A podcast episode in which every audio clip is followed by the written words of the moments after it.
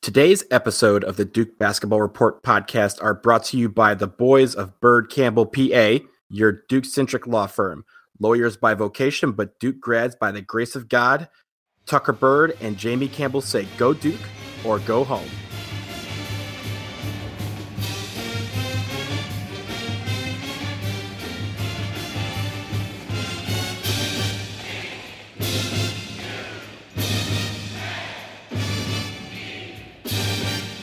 Hey there, Duke fans, and welcome to episode 107 of the Duke Basketball Report podcast. We are recording on Monday, February 19th. Happy President's Day to those of you who celebrate it and got the day off, like I did. Uh, and I am your host this week. I am Donald Wine coming to you uh, as I usually do from my home in Washington, D.C. I have my other partners in crime here with me. First off, in Denver, I have Sam Klein. Sam, what's up? Hey, I did not have the day off today, and I uh, was struggling through work because I was at a bachelor party this weekend in New Orleans for uh, one of my longtime friends, and uh, we had a good time. I won't tell you every little thing that happened, but I will tell you that uh, on Saturday night, Saturday night, Saturday night, we were at a bar, and uh, and Woody Harrelson came in, and uh, so we all met Woody Harrelson at the bar in New Orleans, and that was really cool. That's actually pretty cool. Did you have a hand Yeah. grenade? Uh, I had no hand grenades. I have been to New Orleans once before, and I learned my lesson about the sugary drinks. So I entirely avoided all the things that come in plastic cups, like the, the hurricanes and the hand grenades and all that silly stuff. Um, and my body is thanking me for it, at least in a small part today, Ah. because I, I made those very mature decisions. Attaboy. That's how you do it. You did New Orleans correctly. I'm sure you ate some good food too. Yes, But, yes, uh, yes. We had an excellent. Oh, okay. Sorry. So, What happened there? What hey, happened? hey, Not Jason. clear. I don't know what's happening, but Jason Evans is here too. He's in Atlanta. Jason, say hi to the people. so the funny thing is, I was kind of waiting for you guys to stop because I was going to go. Sam's talking about New Orleans. All I can think of are beignets because beignets are like New Orleans, Cafe Du Monde. I mean, like it's the best dessert that mankind has ever invented. And I'm sort of waiting for you guys to in, reach the end of your thought, and nothing happened. We both just kind of reached the end of the thought at the same time. I, I did eat approximately four beignets.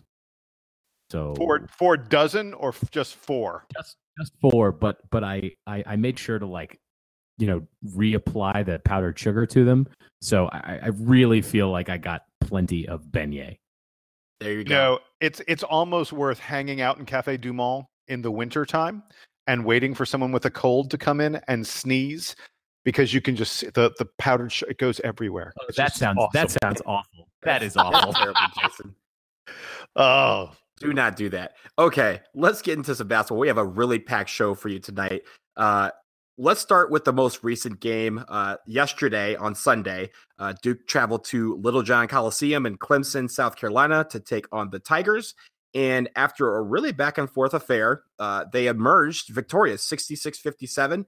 Uh, it was really weird. It was 57 57 with a minute 30 left, and we ended up winning by nine, which is a great story. Uh, Sam, I'm going to start with you. Uh, give me your quick takes of how that game went to you and what you saw. So I actually, this is good. I just finished watching the Clemson game about 20 minutes ago because, as I said, I was away for the weekend, did not have uh, access to the TV while I was out and about with my friends on Sunday. So um, I, I, I will say uh, a few really important things about the Clemson game. Number one, um, Clemson is a very strong team. We talked about that in the um, in the preview.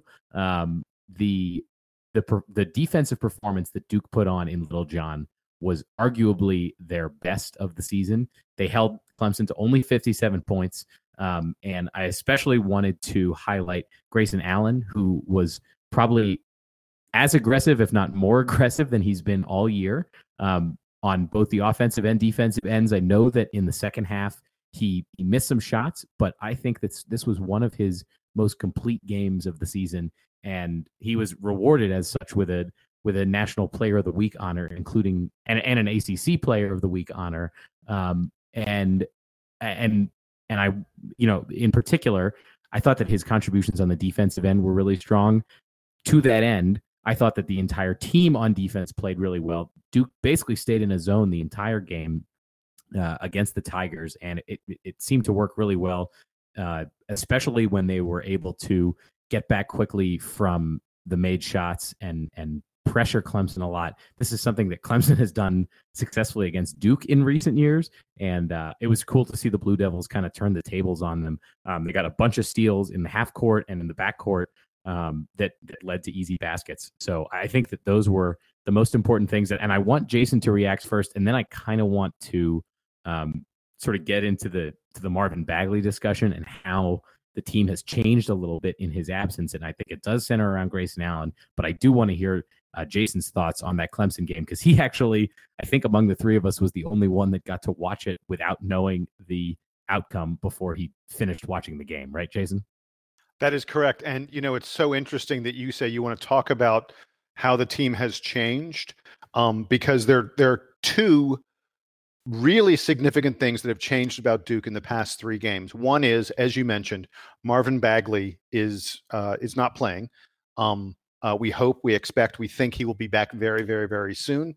Perhaps, um, perhaps even the Louisville game that comes up in just a couple days. But without Marvin Bagley, it has changed Duke on offense, um, and it's changed Grayson Allen. And we've eh, you mentioned some of that, but the thing I really want to talk about is the other change. The other change is that Coach K and, and we've talked about this on the podcast a good bit. I, I feel like I have sort of quietly advocated for this for a long time. Coach K has come around. Duke is a zone team now. And and it was after the Virginia Tech game that Coach K said we played almost exclusively zone and that's what we're going to be going forward. And and that's what happened in this Clemson game. Um, Duke uh, guys I think Duke has morphed into something completely new with the zone and this three quarter court press that we put on teams. And the three quarter court press, we got a against Clemson, we got a ton of turnovers off of it. We got a bunch of steals um, uh, that led to easy baskets. Um, but the real effect of this three quarter court press is it slows the game down. It slows opposing teams down. And so it takes them a little while to get the ball up to the front court. Lots of time they get it up in the front court with a with a forward or or a big guy who isn't, you know, initiating the offense right away and then that big guy gets the ball to our point guard to their point guard and suddenly they're only 20 or 15 seconds left in the shot clock when the team is starting to get into their offense and they're playing against a duke zone that um, that uh, this zone utterly confused Clemson. Duke is really long and athletic out of that zone. Uh, you guys can't see me, but right now I'm stretching my arms out and waving them around. yeah, I all, wish we had all, all, what five and a half feet of your arms. yeah, exactly yes, my wingspan. Um, uh, I, wish we were on Skype so you could see me. I, I can't help it when I talk about this, but uh, Duke, you know, Duke is long and athletic and quick, and we get in this zone, and teams have real trouble getting inside of it. And and we talked in the Clemson preview that Clemson is a really good team from the outside, and they did not get outside looks that they liked. Uh, against Duke. They took a lot of contested shots uh, especially when they came inside.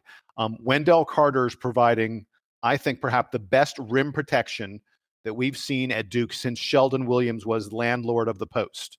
Um, it, it's just really hard to shoot over us inside or outside. I think Bolden and DeLaurier both do a great job of of challenging um, uh, shots on the perimeter. You know, they they when a guy's got a three pointer in the corner, and Bolden especially comes out there and tries to block those three corners coming up from the corner, and it forces guys to put extra arc on their shot, and it leads to lots of misses.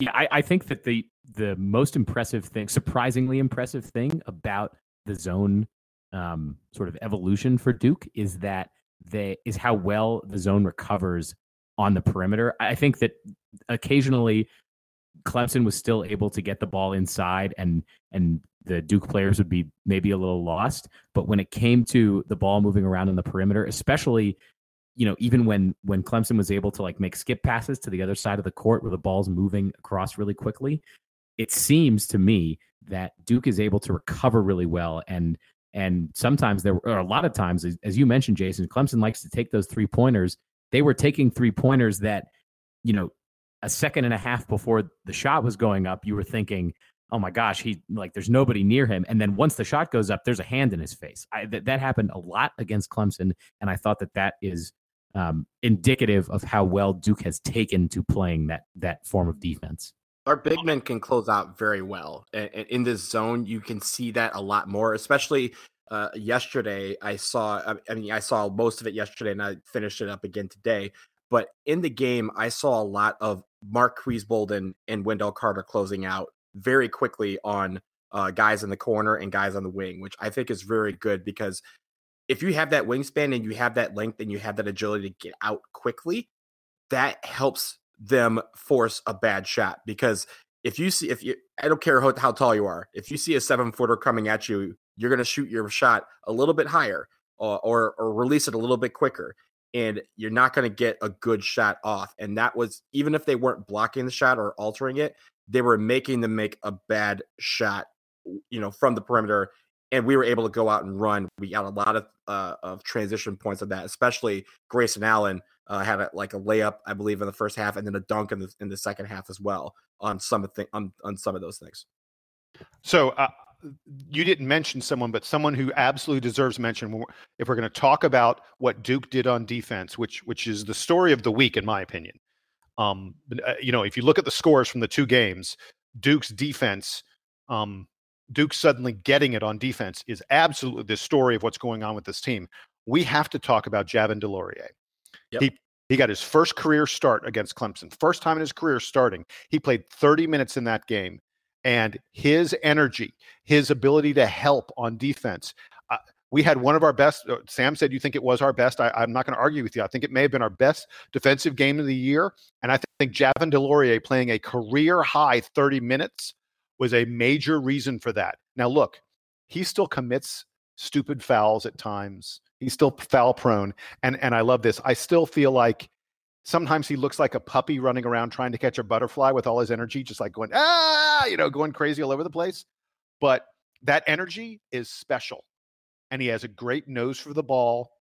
And he he gets and understands how to play defense and that is a really really important thing i i i can't say enough about how well i think javin DeLaurier um, you know impacted that game considering it wasn't a huge you know wasn't a huge game for him um, from a statistical standpoint. Um, and and one last thing i want to point out and then i'll get back to you guys on it. You know i always talk about field goal attempts.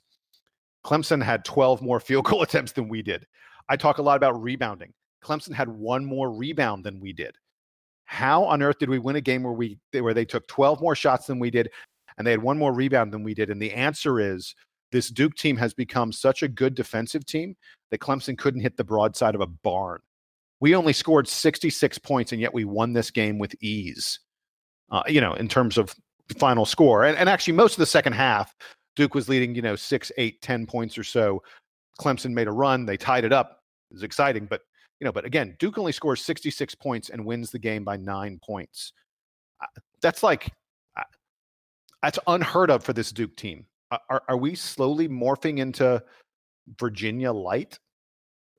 I mean, I don't know about Virginia light, but to kind of put a bow on the Clemson game, I want to ask you a question.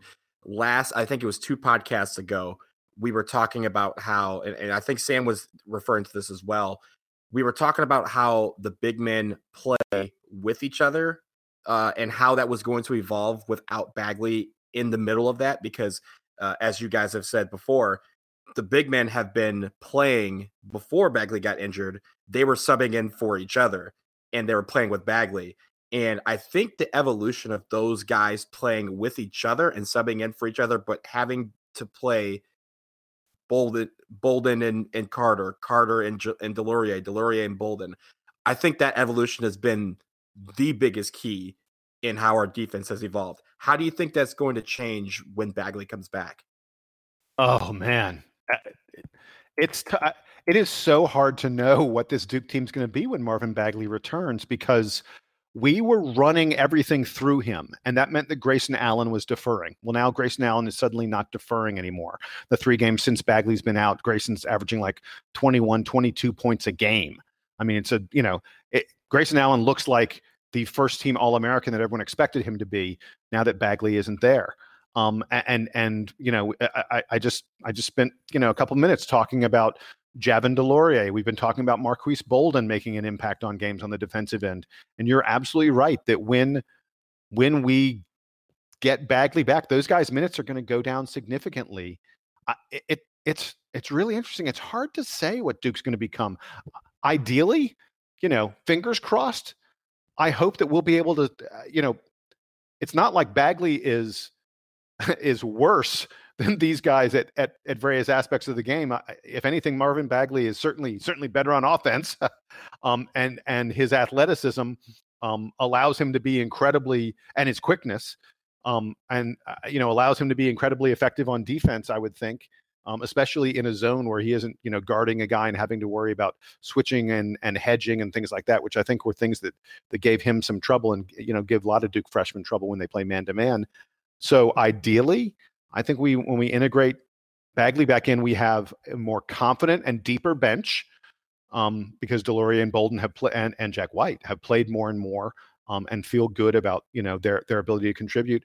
And and we add in one more offensive weapon. I mean, look in in this game against Clemson, Grayson Allen carried us on offense for the first half, 17 points, and then he didn't do anything in the in the second half. In the second half, it was all Wendell Carter Jr.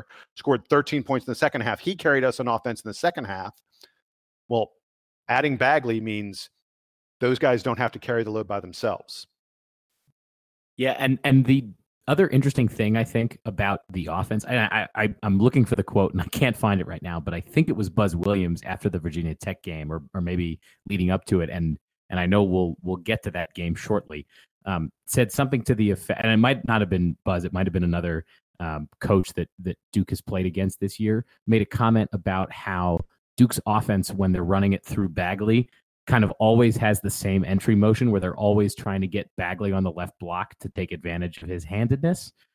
I hope that Coach K kind of heard that and is kind of taking notes from how the offense performed the last couple days to try to mix up what those looks are. Not that he's not aware of it, but maybe seeing it in practice. Um, the uh, you know, or, or, sorry, seeing it in the game um, will maybe spark a little bit of evolution in the offensive game planning with Bagley back in there. Either way, Duke still had either the number one or number two offense according to KenPom all season, and that's with you know a, against a Villanova team that also has a historically great offense. I don't think the offense is going to be the problem. Um, I do want to see the defense continue to be strong with Bagley back in, um, playing back in the zone and and and having all the players kind of still be bought into that and, and still be um, contributing the way that they have with him out.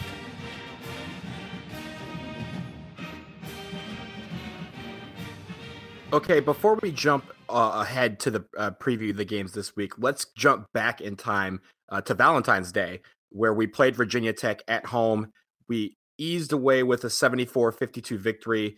And I want to start with you, Sam, again. Sam, give me your break, uh, breakdown of what we did in this game and how how we how we played.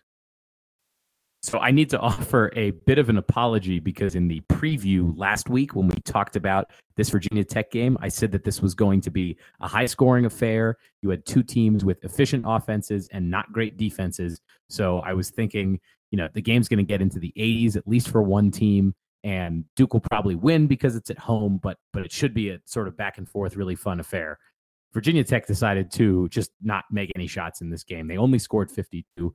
Duke's defense was bothering them, and when they were getting open shots, they were just missing them. So, a, I, I think the the big takeaway from this game was this. I think was the was the first like complete defensive performance from Duke, and that was before the Clemson game, which I think was more impressive because it was against a better team. Um, but but the defense looked great against Virginia Tech. The most important stat from that game is that um, Virginia Tech only grabbed three offensive rebounds the whole night, and Duke got 25 defensive boards. There's no way you're going to beat a, a, a, team like Duke when you only rebound three of your 28 opportunities on on missed shots. Uh, that, that's Virginia that's Tech did. Wait, wait, that is an unreal stat. I'm so yeah. glad you brought it up. Really, they really got good. three offensive rebounds the entire game. Oh, it, it's it, it, it's stunning. It's stunning to even think about three offensive rebounds in in one game. It's like nothing. Um, and and we destroyed them, just destroyed them on the boards. Like you said, that's a, a, huge, huge part of what happened in this game.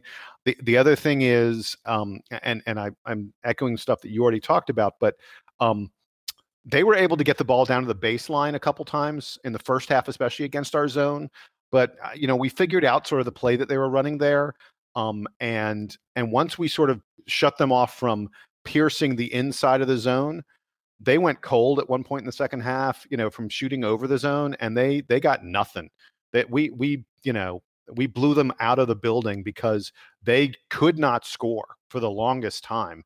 And Duke just went down and kept on scoring because you know we were we were fairly hot from the from the perimeter and you know we we hit our three hit almost 50% of our threes. Grayson allen had seven three pointers on his way to scoring 25 points. You know uh, you mentioned sam one thing in the preview uh, uh, where you talked about them being a really high scoring powerful offensive team.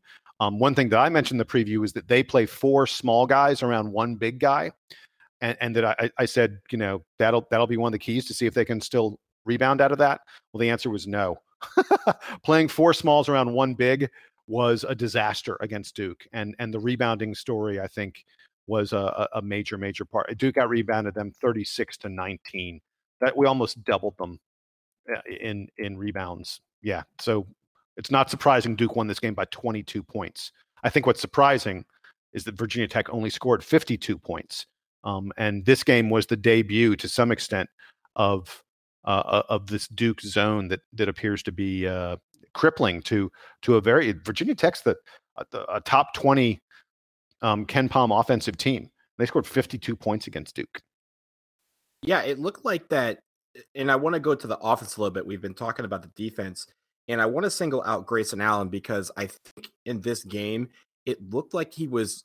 It, it seemed like he was more uh, proactive about searching for his shot and getting on the getting on the score column very quickly. Uh, he went out to a great start, and his momentum that he had on offense really helped the defense kind of relax because the, the first few minutes of the game kind of was back and forth, back and forth. But his poise on offense and him just looking for a shot and finding it was able to get the team to kind of settle down on defense and use that momentum to our advantage. So uh, I want to give a shout out to him for that because I think him emerging on the offensive end has kind of really settled everything down. Uh, and this was a really this was a game where you really saw that, especially in the first half.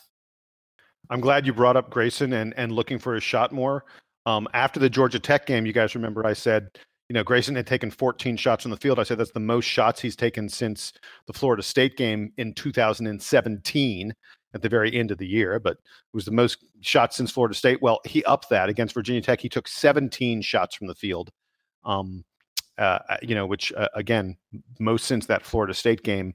Uh, he's definitely looking for for his shot more. And and one other little statistical thing about Grayson I want to point out. Um, this is what seniors do for you when when you know down the stretch late in the late in the season when when games are getting to be more and more important. Grayson Allen has hit his past 19 free throws in a row. All of them big. Yep. No such thing as a non-big free throw at this point in the season, I think.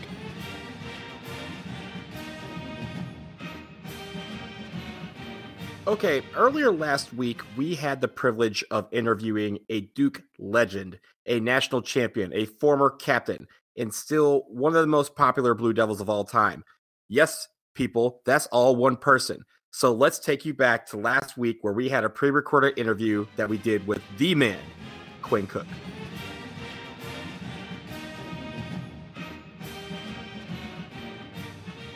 So now the Duke Basketball Report has the extreme, extreme pleasure to talk to a beloved former Dookie. This is a guy who scored more than 1,500 points in his career, had more than 500 assists. He was a team captain, and most importantly, the year he was the team captain, 2015, the Blue Devils walked away with rings on their fingers as they were the national champions. I am, of course, talking about none other than the great Quinn Cook. Quinn, thanks so much for joining us here on the DBR podcast. Oh, no problem. Thanks for having me. So, uh, Quinn, just so you know, the way we're going to do this is we have got a whole series of questions we want to ask you about your time in the NBA and and uh, some questions about the current Duke team. I hope you've been watching them at least a little bit, and also about t- 2015 and, and your time at Duke. And and I'm going to hand it over. I'm going to let Donald start. Um, he wants to talk to you a little about uh, about what's going on with your NBA career. Hey, hey, Quinn. This is Donald, and uh, we appreciate you joining us. Um, so we want to start with your NBA journey, and you keep getting on short stints with teams. You've been on a couple of teams, uh, but it seems like it's hard to break through in the and stick in the league. Has it been frustrating at all during your career so far? No, it's my path. Um, you know, I, I always, you know, try to remain, um, you know, positive through anything, and you know, take care of what I can take care of, control what you can control, and you know, I, um, you know, I know I have a long career in the league and I appreciate it more. Yeah, you know when you're you're you're going back and forth between the league and the G League, but when you're in the G League, you've been posting some incredible stats. Most folks say you are the best player in that league. How have you improved your game uh, since you left Duke, and how has that applied to to what you're doing right now? Just just taking what I learned, you know, from Coach K, Coach Capel, um, Scheyer, um, Coach James, Nolan all the, all my coaches there. You know, just take what they taught me while I was there. Coach Will, our strength and conditioning coach, and you know, I apply it to my everyday life. Um, and you know, I just see myself getting better and better just listening to what they taught me at, in college, and uh, you know, it's my confidence just growing, and then my success that I've had. Um, you know, when I had my opportunity to play in the NBA and summer league and stuff. So, you know, with confidence and, and work, you know, um, good things can happen. So, I'm just, you know, just staying positive and, you know, just trying to um stay ready for my opportunity. And you've gotten to play with some of the best players in the world. You've played with LeBron James. You've spent a lot of time this year with the Golden State Warriors. Does how does that been like for you this year? And do they feel different from other teams you've played for in the league? Um, yeah, definitely. Um, it's a dream come true. You know, for me to have a chance to play with LeBron, um, play with my childhood friend Kevin Durant, um, learn from Steph, Draymond, uh, you know, just be in this organization. I mean, uh, it's it's it's it's a dream come true for me. Having Steve Kerr as my coach, um, and having guys that I've looked up to my whole life as like, you know, teammates and, and mentors and, and big brothers to me. Um, you know, I'm just very fortunate, and uh, you know, I just try to be a sponge around those guys and take, um, you know, what I learned from them and implement it into my own career. Loved it all, Quinn. Uh, this is Sam. I'm going to ask you a couple questions now, um, kind of talking about Duke.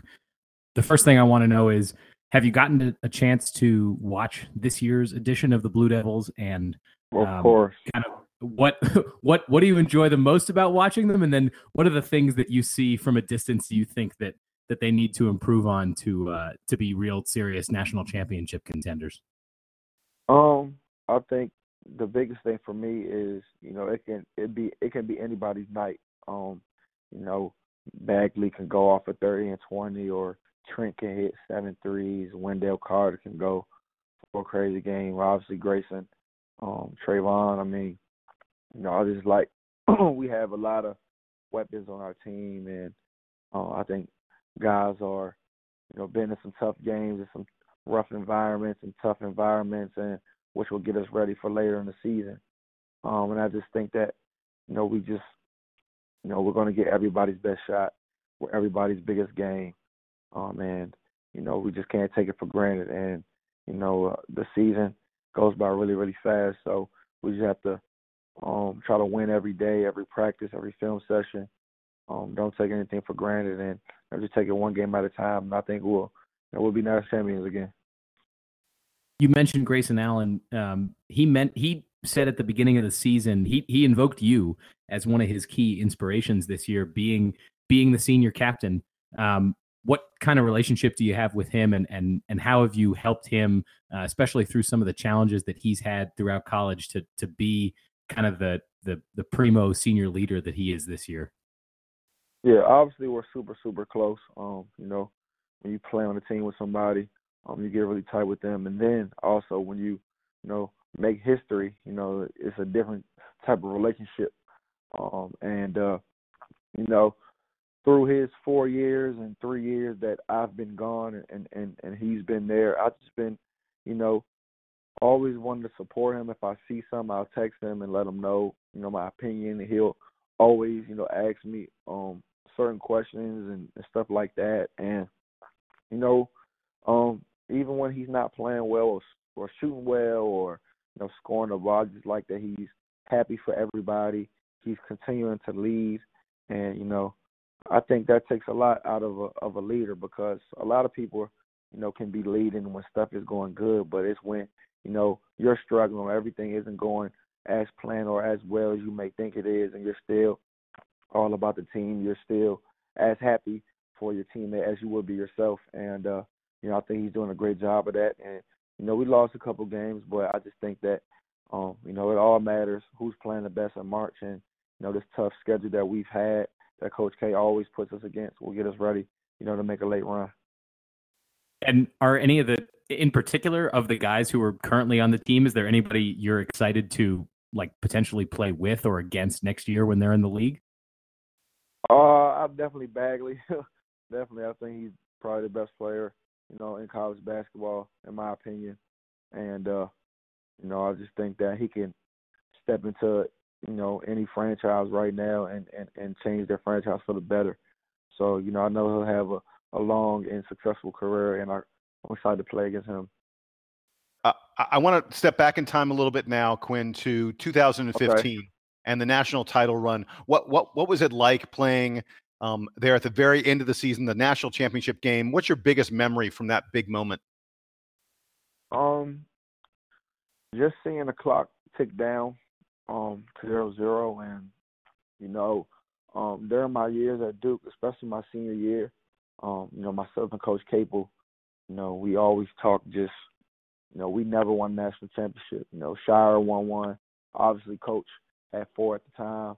Nolan had one. Um, Nate James had one, and uh, you know, and I just felt like, you know, me and Capel, you know, we talk basketball all day, every day, and you know, he he was close in '94, lost to Arkansas as a player, and he never been back as a coach. So we just became obsessed with you know getting back there and winning. And you know, I literally will watch, you know, random 98 national championship or 2005 or 2010, and I would just watch, you know, how the team would celebrate, like what were their emotions. So the one thing that I remember was just the clock hitting zero zero, and you know, me replaying everything that I told myself I was going to do. I was going to find my mom and my sister and get them a hug, and then find coach and you know, just everything I told myself I was going to do, I did, and that was really all that came to my mind.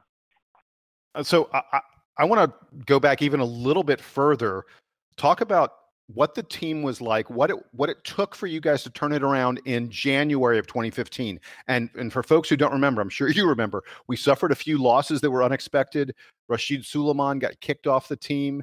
Um, it seemed like these young freshmen, you know, we had all these freshmen. It seemed like they were never going to learn how to play defense the way you knew how, the way Amile Jefferson knew how to play defense. What you know, talk about what the mindset was then back in January of 2015 when it looked like there was no way the season was going to end the way it ended?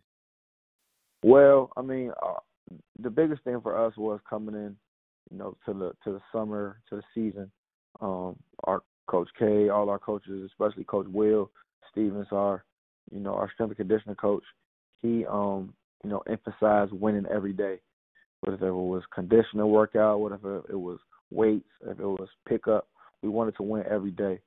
So you know, um, you come in with, with great talent. You have great talent coming back, and you know, I thought we got along. I think, you know, it was the most genuine group that I've been around. I mean, guys, you know, wanted to hang out, you know, off the court, you know, all day long.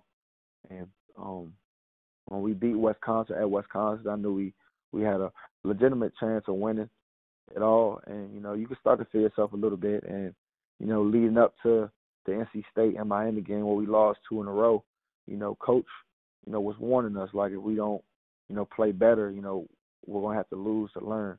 And we had three I wanna I wanna say three straight games where, you know, we didn't play as well and then, you know, we lost two and uh, we had to go on the road into Louisville, top ten team. and beat them, and we responded. And uh, you know, it it was just freshmen playing like upperclassmen, um, you know, upperclassmen, you know, playing like upperclassmen, and, and us just believing in one another. And you know, I think that's why we got it done. So one thing I wonder a little bit about is in your four years at at Duke, you saw the team transition from being a team that mostly relied on older guys to one that mostly relied on one and done freshmen.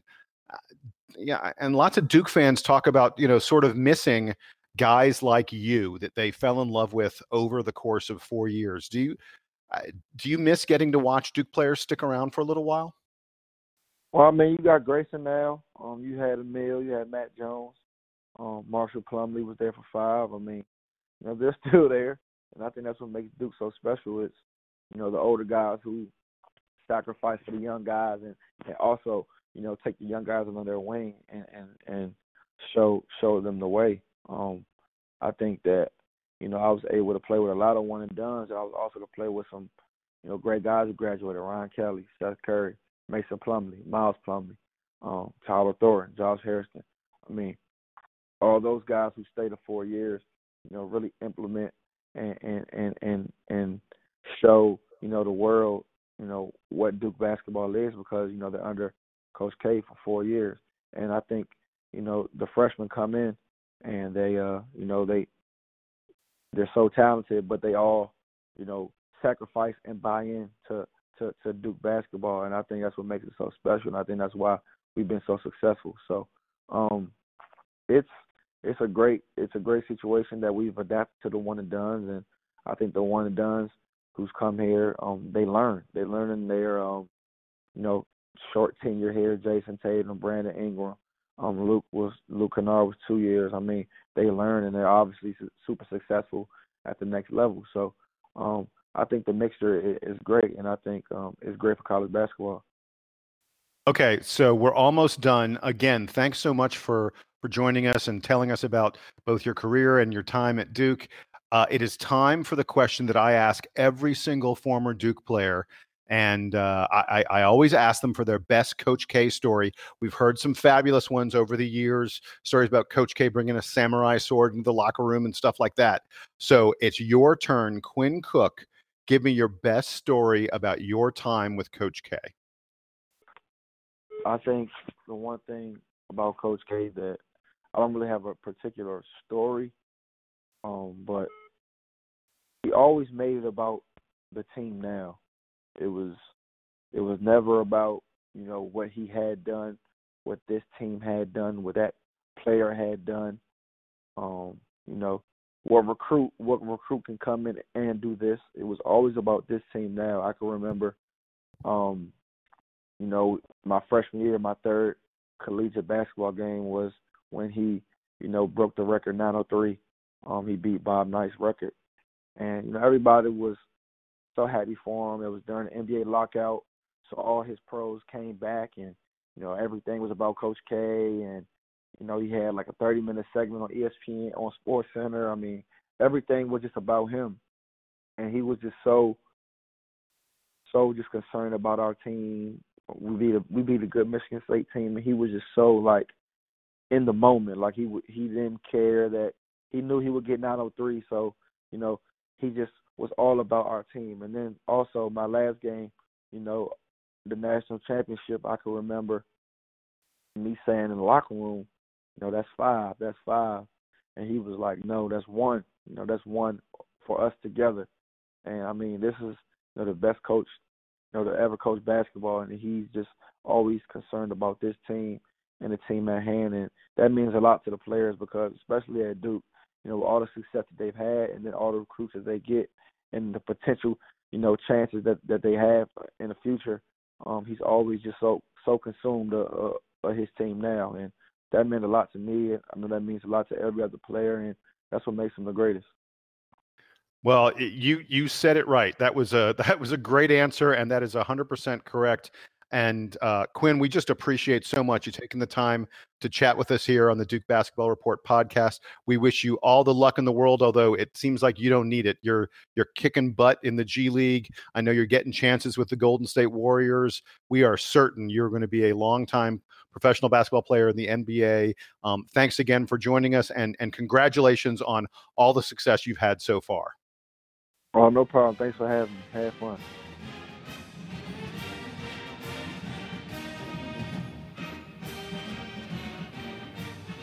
All right, we would like to thank Quinn Cook so much for joining us, and uh, we wish him luck the rest of the season. Because he's on Golden State, we're going to be seeing him a lot, and we we really hope that he continues to thrive uh, with that team. I'm going to start with Reacts, and I'm going to start with you, Jason. What did you think about the Quinn Cook interview? Give me your give me your takeaways. Uh, you know, as usual, I, I, I want to say thank you to these Duke players uh, you know, I reach out to these guys, I reach out to PR folks, and I try and see if I can get these Duke players to come on and, and tell us a couple stories. And um, you know, it's so great when they do because the insight they can give us, uh, you know, there's nothing you the three of us cannot match the the the stuff that that Quinn Cook knows about the story that stuck out to me, the thing that he said that I was like, wow, that you know that that was that was the moment was when he talked about looking at tapes of old Duke teams celebrating victories and using that as a way to motivate himself when he was a senior and how you know he looked at these past games these past duke teams and he he would watch them celebrating and he said i want to be able to do that. And of course his season ends with him in the ultimate celebration as a national champion. I just thought that answer, I thought that was so interesting that you know that's how he motivated himself. Um, I, I, I love that part of it. Sam, what, what was your favorite? I liked the when we asked him about the current team, how he still feels like he's there with them, and and among former Duke players who are playing professionally, he has one of sort of the hardest lives right now, right? Is his past few years he's been back and forth between the G League, which is not I, don't think a very fun experience. You don't make much money. You're traveling around in a bus. You know, you're you're in the minor leagues. He's back and forth between there and the NBA. He's bounced between a couple different franchises, and through it, it seems like he's paying attention to everything going on with the Duke program. Now, obviously, there are still guys on the team. Grayson Allen, I think, being the only one left for him this year. But you know, in in recent years, guys who he's played with. So he's, you know, been been on the teams with them. He's and uh, so th- those connections are still there. But when he's when he's talking about the current team, you know, he's like, "Oh yeah, we need to do this and we need to do that," and um, and it's like he's he's totally plugged in with them. He knows exactly what's going on. Um, he knows who you know. He, he knows who all the good players are. Obviously, I don't know how you could you could be a sports fan these days and not know about Marvin Bagley, but um, but I, I I appreciated that. I think that it speaks to Quinn and also to the program in general, just how how tight they are with each other, and and I think that that's fun for us as fans to see because you know one of the um, sort of the casualties of, of, the whole one and done era is that it, it feels like that the program isn't necessarily as cohesive as it was, you know, maybe back in the day. Quinn obviously is a four year player, but he feels like he's as invested in the program and in the school and in, and in the players and coaches as any of his predecessors, including you know guys like his friend Nolan Smith and and and even going back earlier than that. Yeah, I I, I thought that was really interesting to see how how much he knew about the team and and when we were talking about you know what is what does this current team need to do to improve and some of that he was offering some things that made it seem like he watches every game intently which is uh, as you mentioned, a crazy thing considering what his schedule is probably like as an NBA player, much less one that's going back and forth between the NBA and the G League. But I, I really enjoyed that. I enjoyed his comments on Grayson as a leader. Um, and and we even alluded to the fact that he uh, that Grayson had pointed out he had learned a lot from Quinn uh, in his leadership, and I thought that was really interesting that he talked a little bit about what Grayson Allen had improved on um, and, and kind of those qualities that he's seeing.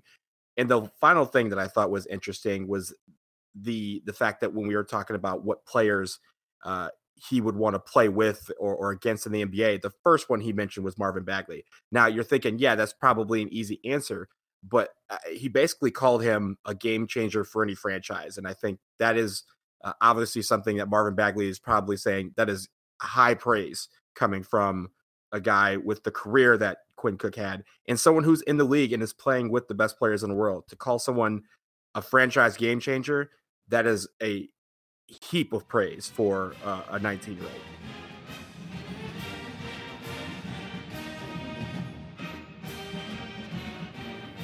Today's podcast is proudly sponsored by two Duke alums and former roommates of Class of 78, Jamie Campbell and Tucker Byrd, both diehard Duke followers and the founders of Byrd Campbell PA, a Duke centric business law firm with offices in Dallas, Orlando, and the Gulf Coast.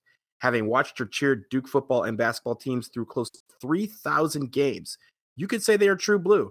Reach out to them at byrdcampbell.com. That is B Y R D C A M P B E L L com, if for nothing else but to say, to hell with Carolina.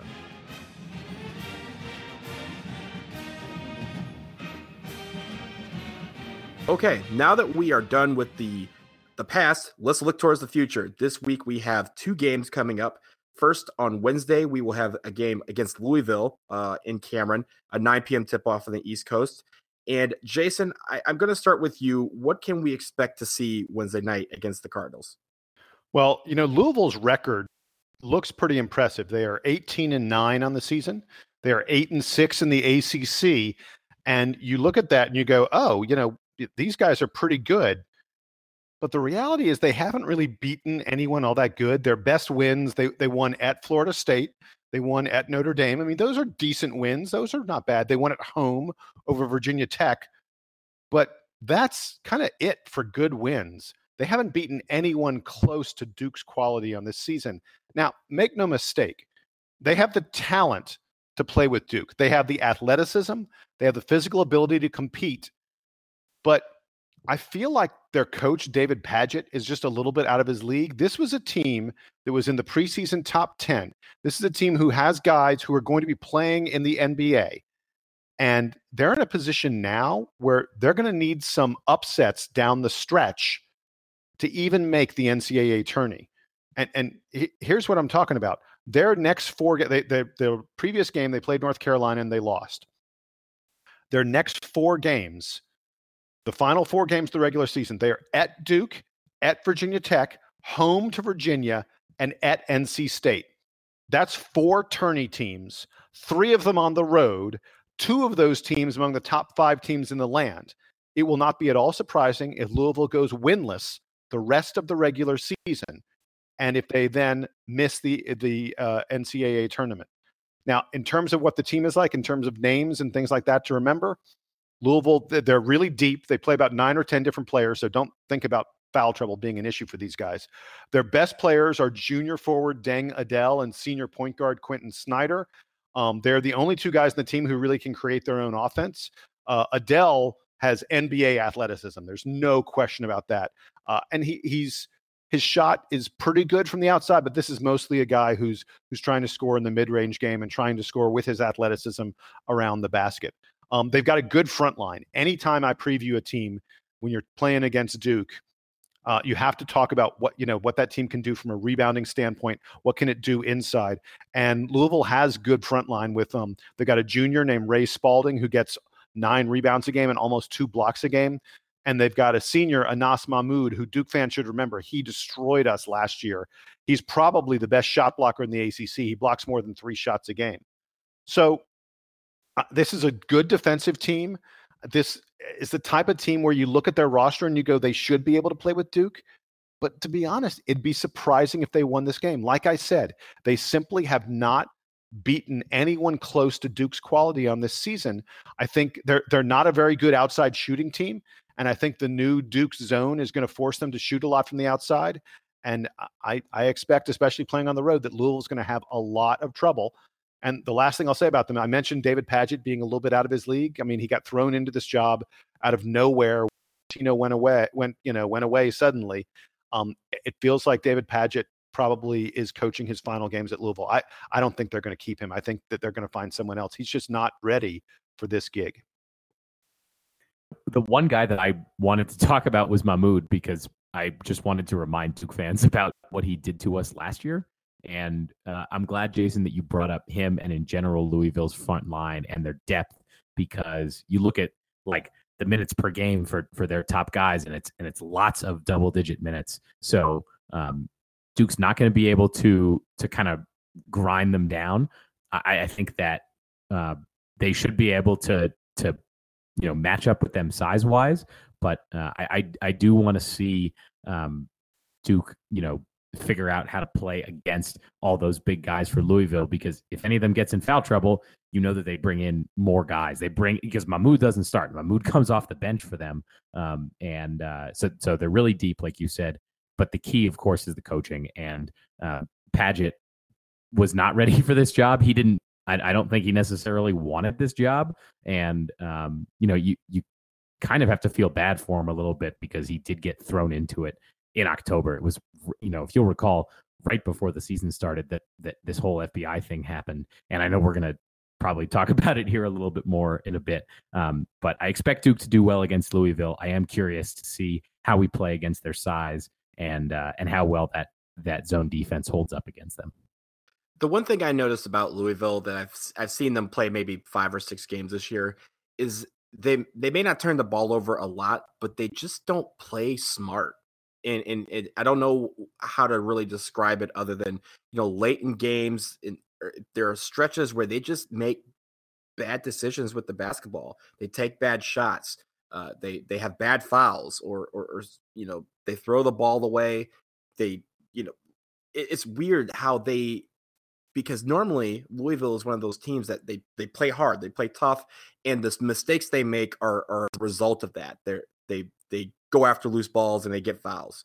But this team just doesn't seem to play well uh, together. They don't seem to play smart, and that's where teams have really exposed them lately. So it'll be interesting to see how they do that against, especially against this uh, new and improved defense that we have. How do they take care of the basketball? Because if we can force them into turnovers, we're going to run them uh, pretty pretty handily. And after Louisville, uh, we have another game coming up on Saturday night. We will also in Cameron. We will play Syracuse. And Sam did a little bit of digging in on the Orange. So, Sam, what do we need to do to beat them? So, everybody, keep your jackets on. Uh, Syracuse is coming to Cameron Indoor on Saturday night, like Donald said. And uh, so, Syracuse has had a, a bit of an up and down season. They started ACC play pretty badly. They were one and five. They've now climbed back to seven and seven in conference, so they're probably on the bubble for the NCAA tournament. They are looking to get some wins down the stretch, although they do have to come into Cameron for one of their final four games. So I would say that the on as far as Syracuse on defense, the zone is working really well for them this year. They are 11th in defensive efficiency according to KenPom, and I very much hope that Marvin Bagley is back for this game because both he and Carter, I think, are going to be effective zone breakers from the middle. You know, we talk about how the way to beat the zone is to have good passing out of the the middle, out of the free throw line area, and and hopefully, if you have guys who can pass in there, they're also able to shoot. Carter, I think, is going to be able to do that, especially if he's paired with Bolden underneath. Um, but I would like to see Bagley playing that role. I think that's a place where he's going to strive. And um, you know, the, the, the driving ability for Duke, especially from Grayson Allen and Trevon Duval, a little bit neutralized against a really good Syracuse zone. That being said, Duke is really going to make their bones on defense in this game. Uh, Syracuse's offense is rated 109th nationally. That's pretty bad. Um, we, you know, when when Duke's defense is bad, they're like in the 90s, and we're we like freak out about it. So Syracuse's offense worse than Duke's defense at its worst. Um, they are led by junior point guard Frank Howard, who is not the former Washington Senators slugger. He's actually a, a 20 year old guy. Um, and then sophomore Tyus Battle, who um, we've seen before and who I believe Duke recruited actually pretty briefly. Um, Battle averages nearly 20 points a game, and Howard um, puts in 15 and uh, and also uh, dishes out five assists a game. The key here for Syracuse on offense is that they're a really bad three point shooting team. Nobody on the team is shooting more than like 36%. And the only guys on the team who really take three pointers for them are Battle and Howard, who I already mentioned, and then their big man, Oshae Brissett.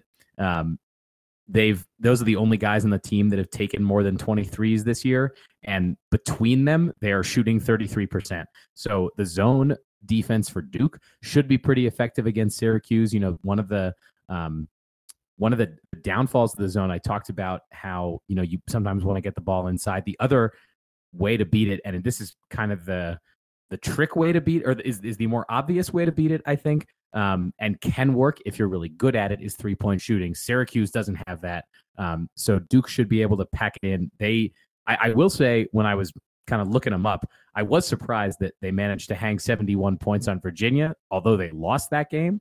Um, but um, in putting up 61 points, um, they severely out rebounded the Cavs, um, and that includes straight up rebounding on the offensive glass. They beat uh, Virginia on that end of the floor, they had 13 rebounds and and and Virginia only had 12 defensive rebounds. So um, watching the rebounding against Syracuse, uh, but really force them to to take three point shots, get the ball out of the hands of of Battle and Howard. Not that you know they're they're so explosive offensively. I think that Duke should be able to to play really well against them, especially on that end of the court, and uh, expect hopefully a pretty comfortable victory for the Devils in Cameron.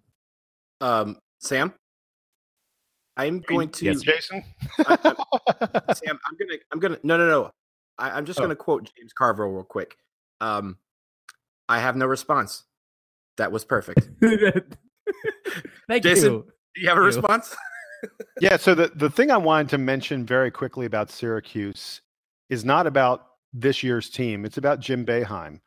Um, guys, do you do you think Jim Boeheim kind of regrets coming to the ACC, and I ask that because if if you look at what Syracuse was when they were still in the Big East, I mean, this was a team you could book them for 25 to 30 wins every single season. This was a team that was routinely in Sweet 16s, you know, uh, Elite Eights, making Final Fours, and they came to the ACC, their first season in the ACC in 2014, they won 28 games. You know, Syracuse and, hasn't had two and had two very memorable games against Duke. Mm-hmm. Yes, yeah. Since that year, the past four years, they haven't won 20 games, not a single time. And and they finished eighth, ninth, and seventh in the league the past three years. And this year, it looks like again they're going to be, you know, they're going to be in the bottom half of the conference probably, or maybe right around the middle there. But you know, seventh, eighth, ninth. This is a program and and a coach, Hall of Fame coach, one of the biggest names in the business. The, before he had a bunch of wins taken away because of scandal and because of the NCAA, this was the second winningest coach of all time. And since he's joined the ACC, he's just you know, he's like a they're playing like 500 ball. He absolutely misses the Big East. It, you can well, see it every single game. He misses the Big East badly. That, that I think that he misses.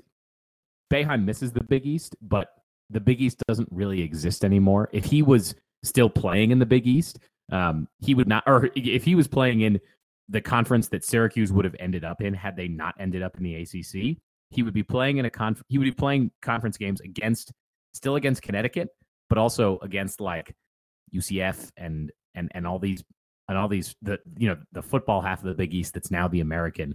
He wouldn't even be getting to play Villanova anymore, and Villanova's in in the in the in the in, in the real Big East as far as basketball is concerned because they still get to play schools like Xavier and Butler who are not kind of the traditional Big East, but those are the best remaining schools. Wichita State is now in that uh, in that conference, and and those are all the good ones. And Syracuse wouldn't be playing them because well, wait, wait, wait, wait, wait, wait, wait, wait. I, I think if Syracuse doesn't, I mean, we're getting into a much larger discussion, and we're getting into what sure, ifs sure, sure. and such. But I think if Syracuse doesn't leave the Big East when they did, I think the Big East to some extent stays together.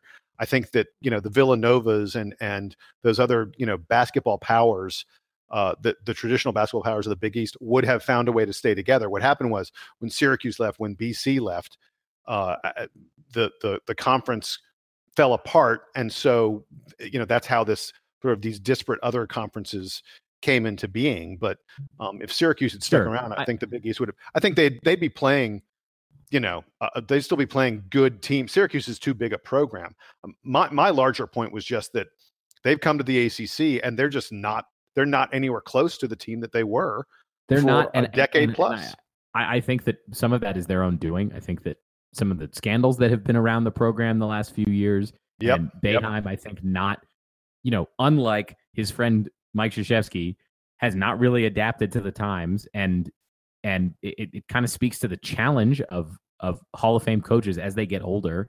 Um, what you do with them as it's clear that they're not keeping up. Uh, and it, it's sort of a larger discussion. I do not envy the Syracuse fan base for going through it because it has to be so frustrating after so many great competitive years that this is what, you know, as you said, they're kind of like a 500 club now. And that's not what you think of when you think of Syracuse basketball. Um, but they got to come to Cameron on Saturday, and uh, Duke should find a way to beat them um, because because like you said, they are kind of a shell of what they were three, four years ago.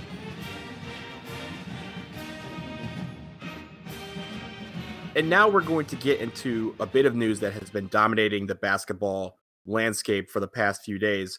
On Thursday, a Yahoo article came out, uh, basically in part detailing the updates in the FBI case against uh, uh, the sweeping federal probe into really the the underbelly, as they called it, of the basketball world. The NCAA violations that have plagued uh, teams like Louisville, Auburn, uh, and Arizona State. This Adidas scandal that we talked about last fall apparently is coming to a head. And according to this article, if some of these uh, major names keep uh, get leaked when all of these indictments come down, apparently is going to shake college basketball forever. Uh, and, and in this article, it says it will impact, and I'm quoting here, it will impact every major conference, Hall of Fame coaches, a score of top current players in some of the nation's most distinguished and respected programs. Now, obviously, this has gotten everybody thinking, who could these programs be and how many are we talking about? The word, the number 50 was thrown out and uh, in this article. And it, it even goes a lot deeper. They even said that it, if it comes out in time, it's to the extent that some of these teams may not be able to play in the NCAA tournament. So I'm going to start with you, Jason. There's a lot to unpack with this article, and just really the the where do you begin with this discussion? Well, uh, the first place you begin is is to point out that the FBI doesn't leak. Uh, I mean, we know uh, it's kind of amazing that that Yahoo has this article um, uh, that reporters would would have sort of the bare bones of of this scandal, but not have any names. They they we don't really we don't know anything. We have all this speculation, and and and we have you know people saying, oh, it's going to be bad, but they can't they can't articulate exactly how it's going to be bad. They can't articulate who it's going to be bad for. Um, the the the cases of the assistant coaches that the um, that were caught up in this FBI scandal and this FBI sting. Um, th- those assistant coaches and the such, I believe, go on trial. They go, you know, that that their trials start in October. And I think as we get closer and closer to October, we're going to learn more and more. There will be filings that will be made in court, and uh, and there will be um, uh, you know, the, uh, well, lawyers and such will start to talk. They'll, if there are gag orders, and I'm pretty sure there are gag orders right now. Those gag orders will will be lifted as we get closer and closer to to the trial. Uh, so, but right now we're at a point where everyone's wondering and everyone's speculating, but no one knows anything. So, a lot of Duke fans, I think, are concerned that we could be one of the teams that get caught up in this. I mean, when you're talking about something that um, that these sources say uh, involves a Hall of Fame coach, coaches. Coach K is in the Hall of Fame, and there are not that many Hall of Fame coaches in college basketball right now. There are guys who may get there eventually, but there are not that many current Hall of Fame coaches. Um, uh, and and Duke has been the past few years the top recruiting school, um, which means we get the best guys. We get the guys who everyone knows are going to be big, big players in the NBA. And guys like that are guys that you would think would be prime targets for for these unscrupulous agents, for these unscrupulous shoe companies that that want to you know curry favor with these guys before they are multimillionaires give them a little bit of money give them you know some nice stuff and then they'll remember you when they earn the huge huge bucks so that's why i think why all the duke fans are very concerned and worried that we could be involved in this. I'll say this.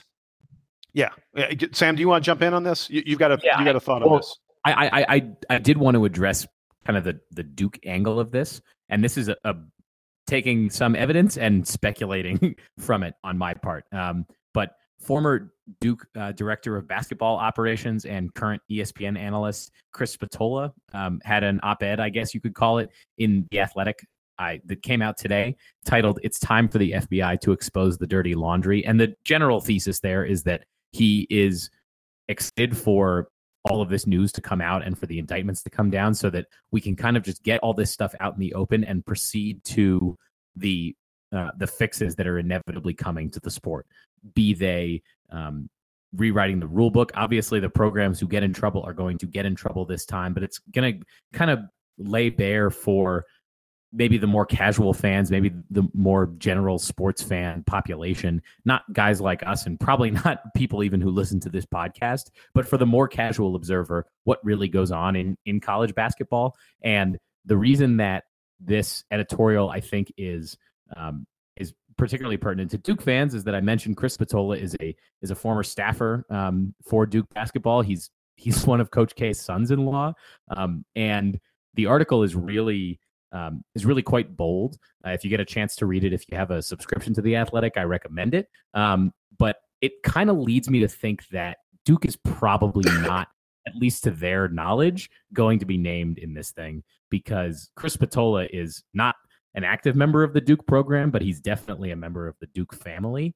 And it would look particularly bad if he wrote this article and then it came out that the major program that he's most associated with is right in the middle of it. So, as you point out, Jason, there aren't that many Hall of Fame coaches. There aren't that many teams who are currently, you know, big time national championship contenders and um, succeeding on the recruiting trail. But Roy Williams, John Calipari, Bill Self, there are other programs out there that aren't Duke.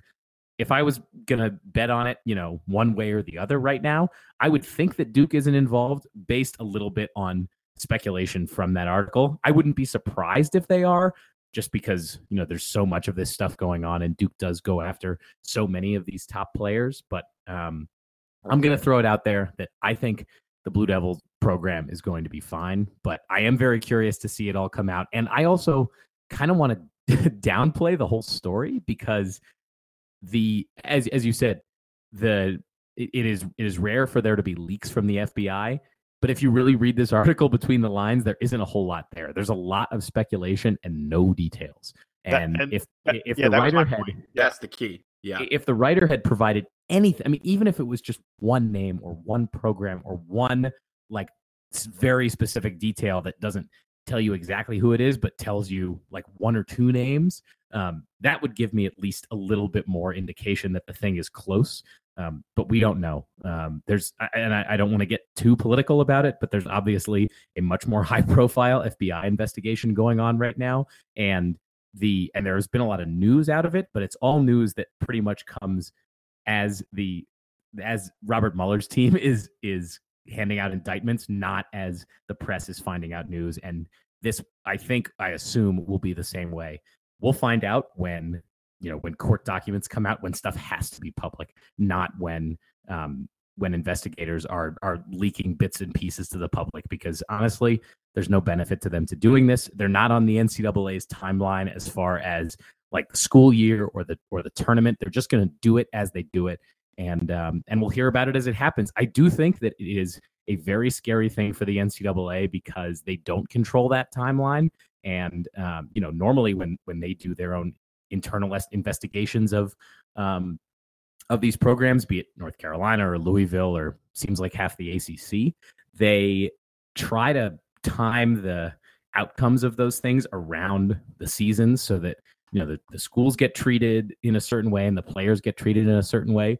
The FBI does not care about that. If if they are done and ready to to hand out indictments on March 1st, they will do it.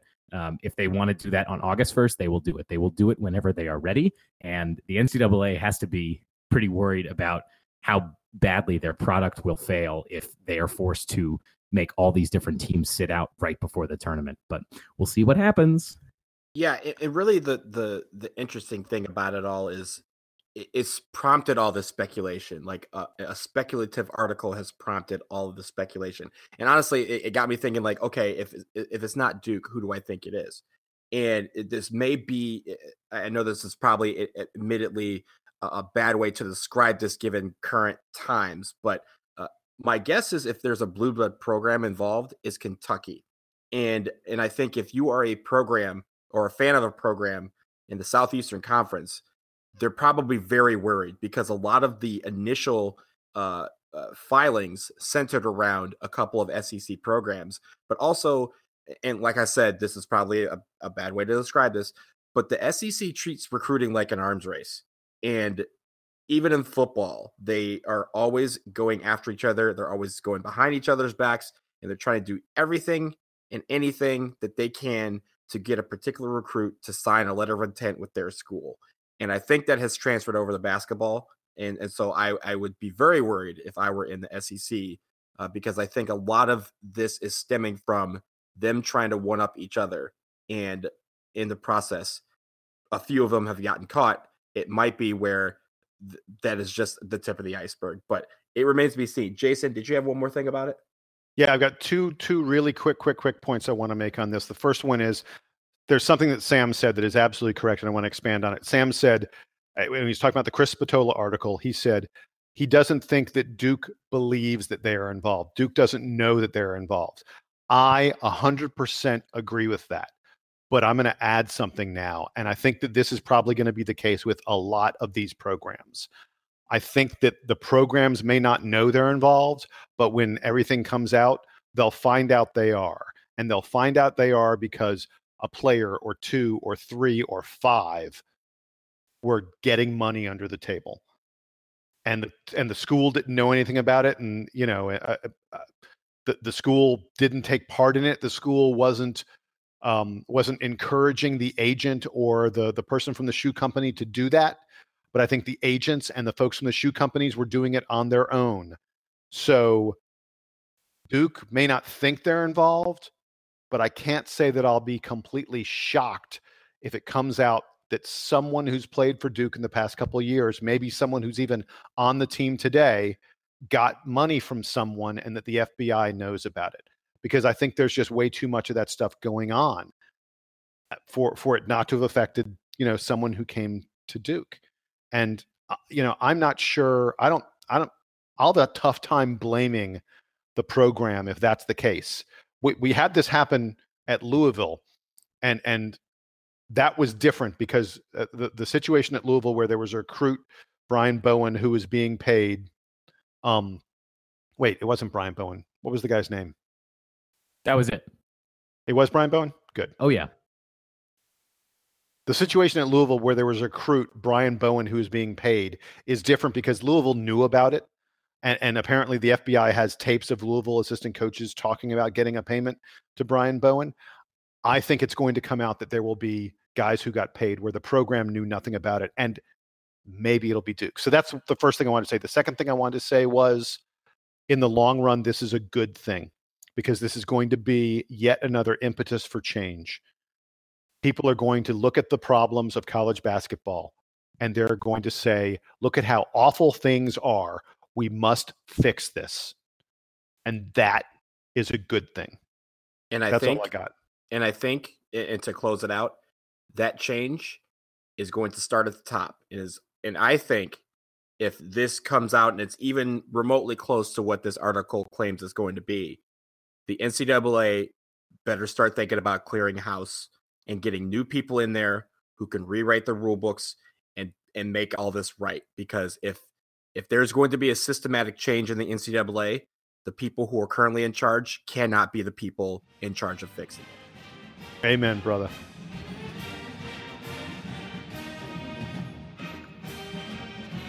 All right, guys, we are now at the uh, close of our, our episodes, and we're going to do our normal uh, closing. First player of the week. I will start with you, Sam.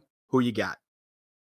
Ooh, I was hoping I was not going to go first because obviously, I am deciding between Grayson Allen and Wendell Carter. So I am going to give it to the guy who did not win any um, major awards this week. I don't think. Maybe he won ACC Rookie of the Week, but I, I, I'm not, I don't think he did. Anyway, he had two double doubles um, against both Virginia Tech and Clemson.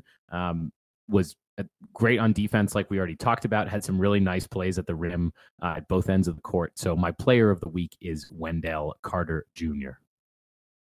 Jason. Uh, I think it's really great that you identified Wendell Carter Jr., a guy who I've picked for player of the week for like three or four weeks in a row. But the guy who actually was player of the week was Grayson Allen. And he wasn't just player of the week for Duke, he was player of the week for the ACC and for the entire country. This past week, he led Duke in scoring, he led Duke in assists, he led Duke in steals, and Duke won every game. Grayson Allen, player of the week. For everything that Jason just said, I'm going with Grayson Allen as well because he was the best player in college basketball last week. And honestly, every time you saw him on the court, he was the best player on the floor. He played the best of anybody on the floor. And I think his play helped spur on a lot of the other great performances we saw from other players on the Duke team. So Grayson Allen gets two nods. Carter gets one. And by the way, Grayson Allen, welcome back because he had been a shadow of himself for about a month. And it's nice to have you back, Grayson. Two weeks in a row, he's won Player of the Week honors from somebody here at the DBR podcast. We love him. All right, guys, party shots time. I'm going to start with you, Jason. What do you got? Uh, so what I got is a incredibly successful Duke team, not the basketball team. I'm talking about Duke lacrosse. Tip of the cap to the Duke lacrosse team, which um, uh, they're ranked number one in the nation and they played the number three ranked Denver. I don't, De- Sam. What, what what is the University of Denver? The Pioneers, go Pios. That's my that's the my Den- other squad. The Denver Pioneers. Well, they lost to Duke, but it, it really was an incredibly dramatic, exciting game. Duke, Duke, sorry, Duke was trailing twelve to eight at the end of three quarters, and they absolutely caught fire in the final frame. They scored seven unanswered goals. Uh, they ended up winning the game fifteen to twelve. Um, uh, you know, the fact that they played a team as good as Denver and they outscored them seven to nothing in the final quarter of the game is really impressive. Duke improved to three and zero oh on the season. Um, a freshman, a guy named John Robertson, led Duke with four goals. Um, our Player of the Year candidate Justin Gunder, uh, Guterding scored three goals and assisted on three others. Huge, huge win for the Duke lacrosse team, and um, we will be following their progress. They they look like they are poised for another very memorable, likely perhaps championship season again for the Duke lacrosse guys. Sam, uh, pitchers and catchers reported this week, and uh, but it was it was snowing and extremely cold here in Denver this week, so I'm not uh, I'm not exactly ready for baseball season, but it is right around the corner. Hopefully, the Tigers are going to do a lot better this year. Because I have I have bad news for you, Donald.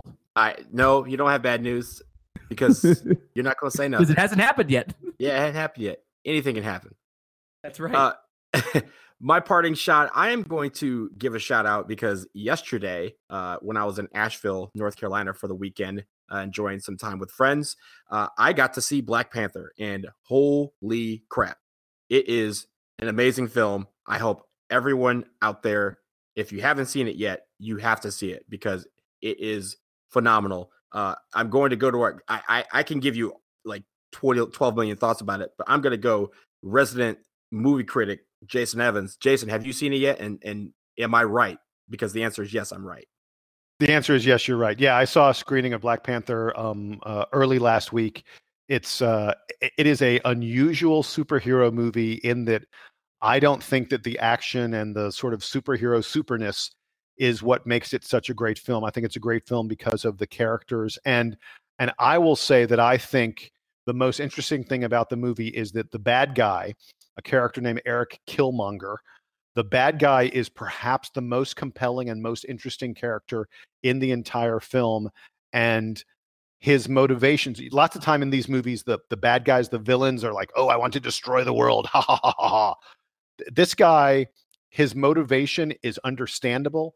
It's well explained. It makes perfect sense. And even though I left the movie and I said, look, I don't agree with what he was doing, he's the bad guy for a reason. And, and what he wanted to do was not a good thing.